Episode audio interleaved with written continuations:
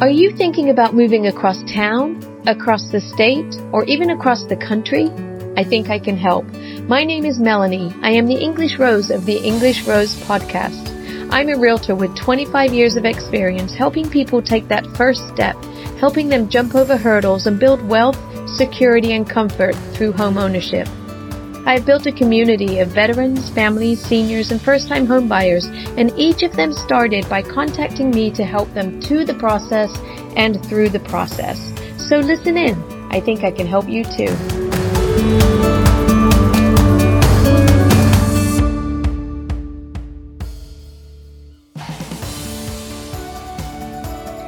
Welcome to the English Rose Podcast. I am your host, Melanie Hallam. Thank you for joining me today. I wanted to tell you a little bit about myself. I actually, not many people know this, but I am an immigrant. I came to America when I was 16 years old from England. I flew here by myself. I had fallen in love with somebody in England, and he had been in the Air Force over there. He was 18 when I met him, and he got transferred over to Travis Air Force Base. And so I basically finished school at 16, which was normal back in those days in 1984. And I followed him to America, having no idea whatsoever that I would have to do some paperwork to be able to stay. I just thought that I could come to America. Why not? I wanted to go to America. My boyfriend was in America, so that's what I did. I followed him here and then realized after a couple of weeks that I couldn't just stay. We had told his parents that I was 18 years old, but I wasn't. I was 16. So we decided that for me to stay, we would have to get married. Didn't seem like a big deal. I figured, okay, well, I love him, so let's get married. And just crazy thinking back about that now, because I was 16 years old. And so we planned to get married. We planned to go to Tahoe. My mom gave me a note. She mailed me a note so I could give it to the people in Nevada to say that she's giving me permission to, get married, which was kind of very reminiscent of the notes I would take to school to get out of PE class or, you know, if I've been absent for a couple of days. So anyway, it was really crazy, but it happened. The state of Nevada actually would not allow me to get married at 16, but my dad flew over. So he was able to be there to sign the paperwork to let me get married. And that's what I did. We lived in America for about a year before we decided, or I decided that I was just so homesick that we should go home. And that's what we did. We packed up everything. We didn't tell anybody we were going back to England. We just showed up on the doorstep and said, hey. My parents just about fell over because they had no idea that we were back. And it was kind of crazy. We lived in England for another year or so and decided to go back to America. And that's what we did. We came back to America and then moved back one more time. We bought a house. I was about, I think I was probably about 18 at this time. We did buy a house in England, and I was pregnant with my first child. And actually, no, that's not true. Anyway, I had my first child.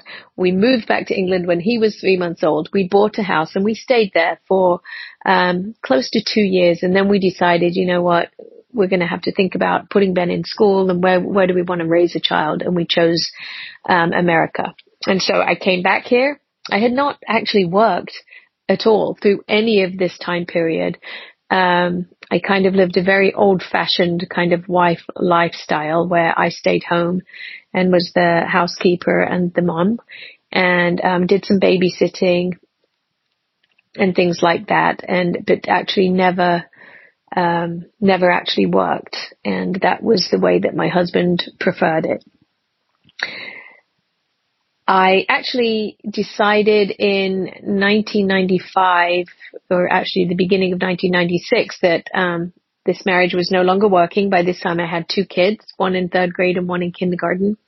And I decided to get divorced. So that's what happened. It was just kind of crazy. Before that, though, I had been working in Tupperware. I'd been selling Tupperware and I was good at it. And I had the car and everything. Sales to me came really easy, but it wasn't because I was trying to sell. I think it was because I lived such a lonely existence that just being with other people and building relationships with other people was just so appealing to me. So it was more than any money for me. It was about the relationships that I was building. And I found out since then that that's just the way that I'm built. And when I finally, in 1996, divorced my first husband, I actually called a friend of mine to see if she knew anybody who was looking for somebody to work for them. She was actually a real estate agent at the time, and she introduced me to a top producing agent at that time, and I went for an interview. Oh my gosh, it was crazy. When I got the call from him to see if I wanted to come in for an interview, I was actually taking a bubble bath and I was trying not to move at all. Don't let the water splash. So anyway, and I went the next day for an interview. I got the job on the spot, and that was my start in real estate. I worked for him for about 3.5 years, and then in 1999, he told me I should get my license. And I said, no, I'll do this forever. I mean, I really was not looking to move any further than where I was. But he insisted and saw something in me that I did not see in myself. And I told him, I got my license, and I told him I would be his buyer's agent forever. And he finally kicked me out of the nest after about 6 months and just said, you can do this. And so with that, I did it. And with the same vigor that I sold Tupperware, I started selling real estate and building those relationships. And still to this day, I am good friends with the very first person I sold a house to. And a big chunk of my friend circle are people that I have worked with in real estate, and now they're kind of intertwined and blended. So always for me, real estate, obviously it's a career, and obviously it's the way that I pay my bills. But for me, it's always been about relationships. And I'm from a very big family. I have 6 brothers and sisters, and I speak to them pretty much daily, most of them. I also have conversations with my mom and my stepmom very regularly, daily. Definitely my real mom, I speak to her daily. And I'm constantly talking about things and stories, and I'm just a relationship kind of person. And I think that helps. I think that really does help. I'm not afraid to bring things up, especially when it comes to real estate right now. It's crazy because everybody's texting and emailing and doing videos and Instagram and Facebook and all of those things. And I can do that with the best of them. But one thing I've found that has helped me in my career is that when things really need to be talked about, they need to be talked about, and they don't need to be texted about. And I have been through so much with my clients. I've been through births and deaths and marriages and divorces. And I've cried with my clients, and they've cried with me. We vented about things, and just every emotion you can imagine, I have shared with my clients and my friends. And I think that real estate, although it is a hugely financial transaction, it is also very, very emotional on so many levels. It's very stressful. It's scary.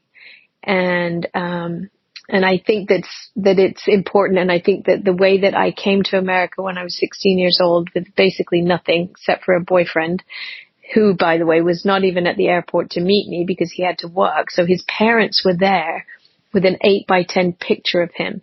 So I had to make conversation with these total strangers driving from SFO to Fairfield. It was just a surreal experience. But ever since I hit the ground, I've had to be, building a relationship. And that is my story. Hey there, thank you so much for listening to the English Rose podcast. Wherever you are in your journey through life, if it includes a plan to own a home, invest in real estate, upsize, downsize, or anything in between, I'm here to answer your questions or help you in any way I can. Just click on the Calendly link in the show notes and let's set up a time to chat. Thanks again for taking the time to listen.